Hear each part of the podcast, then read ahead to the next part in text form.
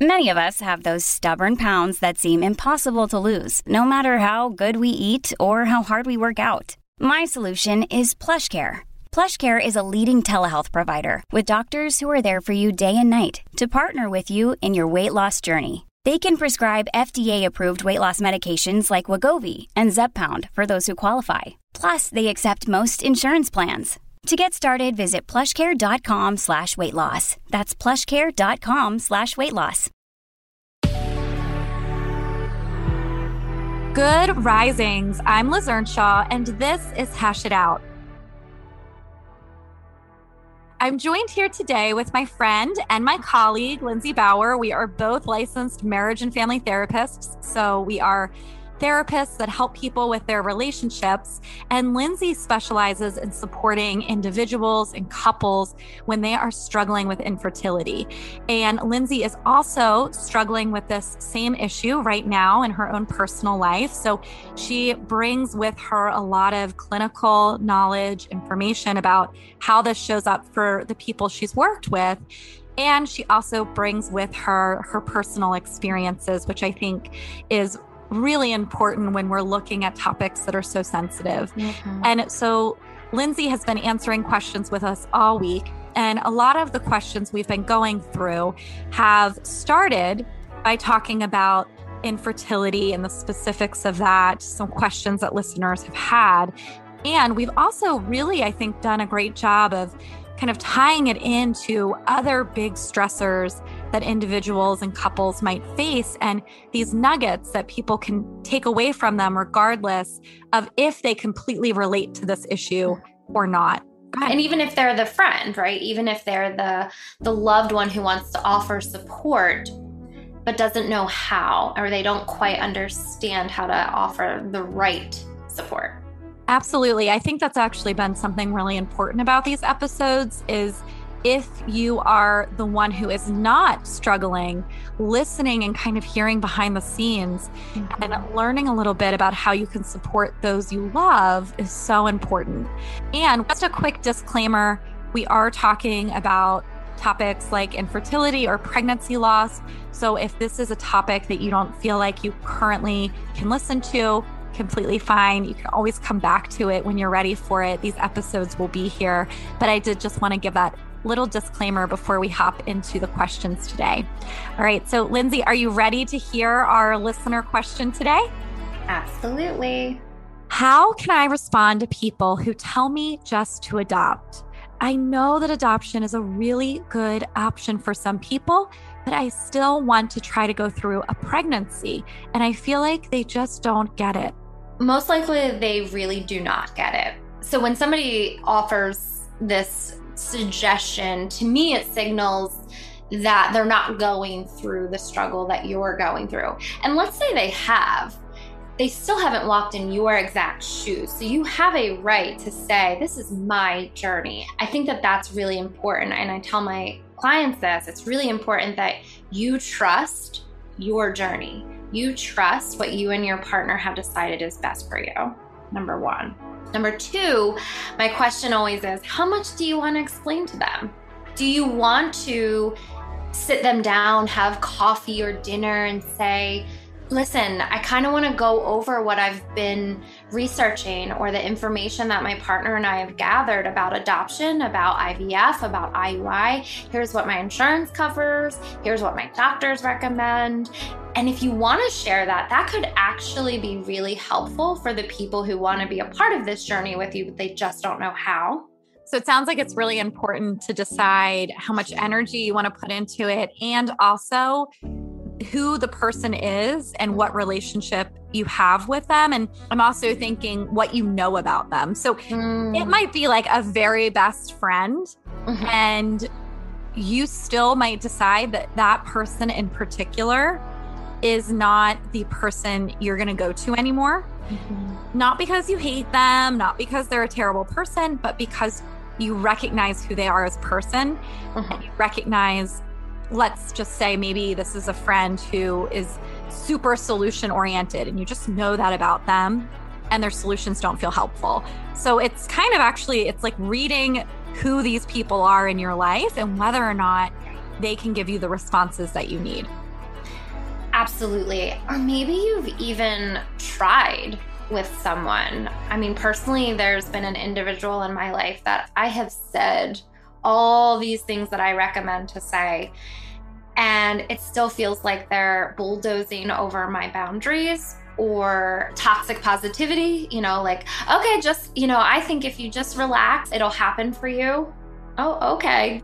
So, in those situations, I draw hard lines. My own therapist has suggested don't respond, right?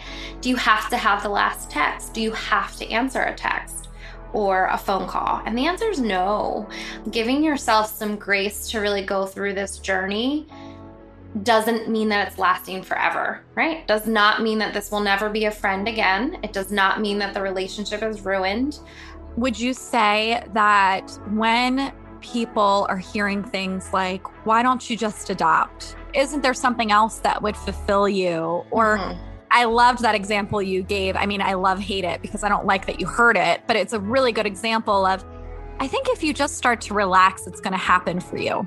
Like, if only that was the solution to all of life's problems, Ooh, that'd be pretty great. just relax.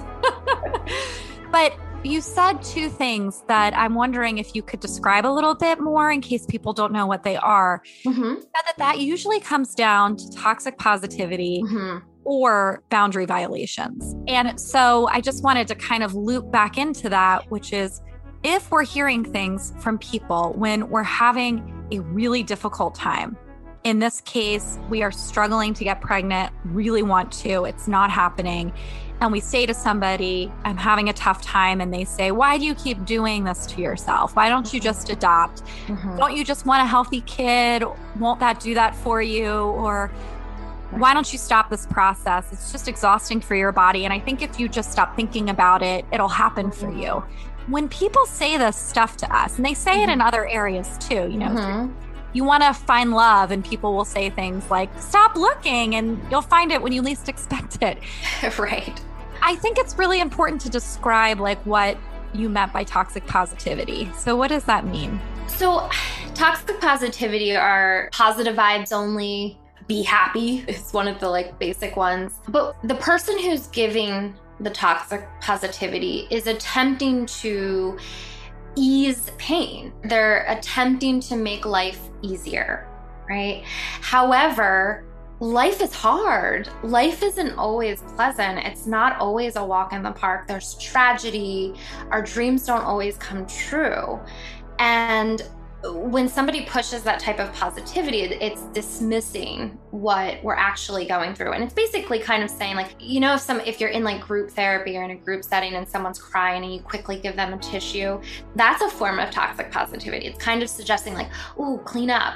And that's not the intent nobody is saying like i i really like don't want you around me with your pain but deeply i think it, it causes them discomfort so they try to bring in positivity or ease I think you gave some great examples. Like when people are going through a tough time and someone just says, just smile, be happy. Mm. Why don't you just do X, Y, and Z? It'll all be okay. They're trying to paint the issue with a broad stroke that if the person just did this fairly simplistic thing, mm-hmm. they just adopted, which is not simplistic, by the way. Lindsay knows that my husband and I are going through that process right now, but that all of these problems would would be over you wouldn't have to feel pain anymore and like you said it's often because they don't know how to sit in that pain and so for the person receiving the mm-hmm. toxic positivity, mm-hmm. learning how to redirect it can be really powerful. Sometimes it's doing what Lindsay's therapist said, which is just to like not respond. Mm-hmm.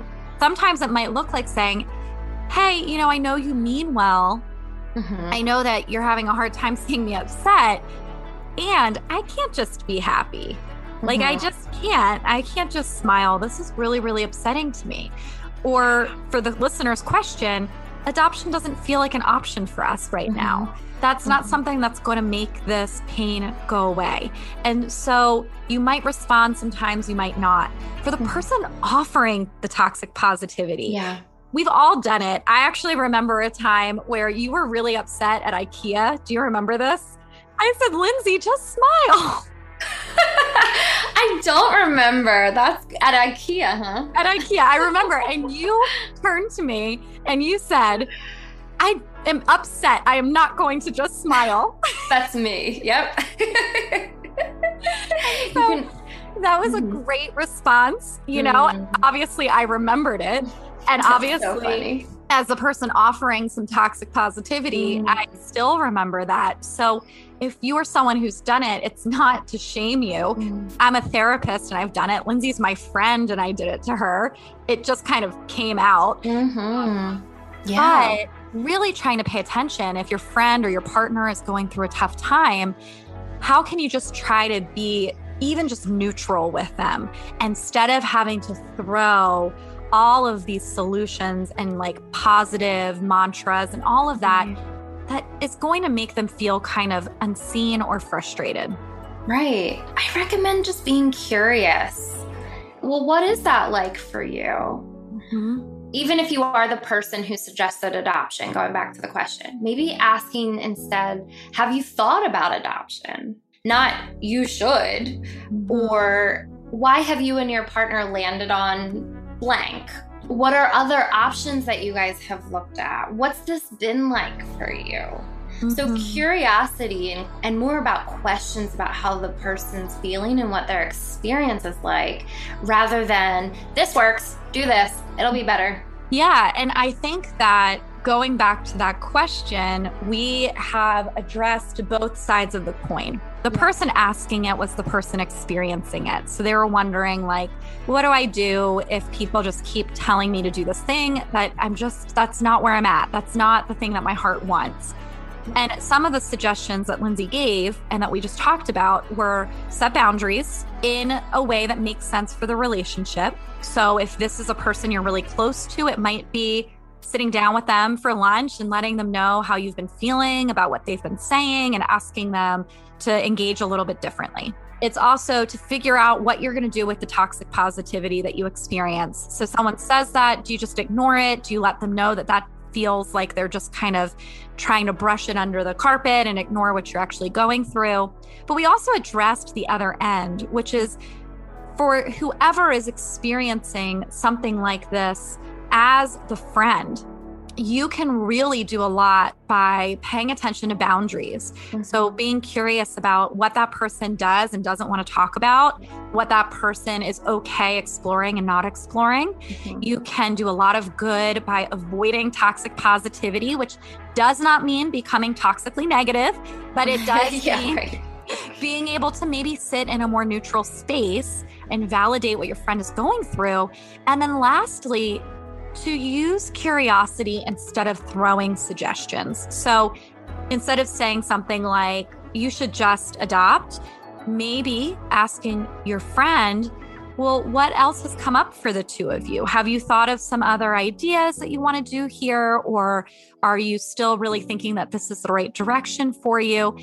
Just being open to hearing what they've thought through. So avoid toxic positivity, respect boundaries, and show curiosity. And those three things are going to make you a really good friend. The piece about being that good friend, right? Whatever you decide, I'm here for you. It's simple, it's beautiful, and it's what we'd love to hear when we're struggling through this. Beautiful. Whatever you decide, I'm here for you.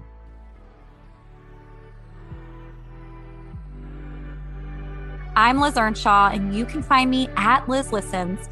Thank you for listening to Good Risings. If you enjoy this podcast, please, please, please let us know by leaving a review. We love hearing from you. Until next time, love on your loved ones. And when that gets hard, tune in to me to hash it out. Good Risings is presented by Cavalry Audio. Sick of being upsold at gyms?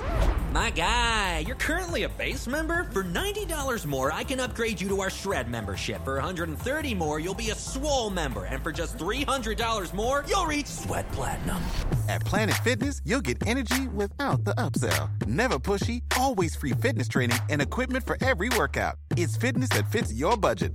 Join Planet Fitness for just $1 down and $10 a month. Cancel anytime. Deal ends Friday, May 10th. See Home Club for details.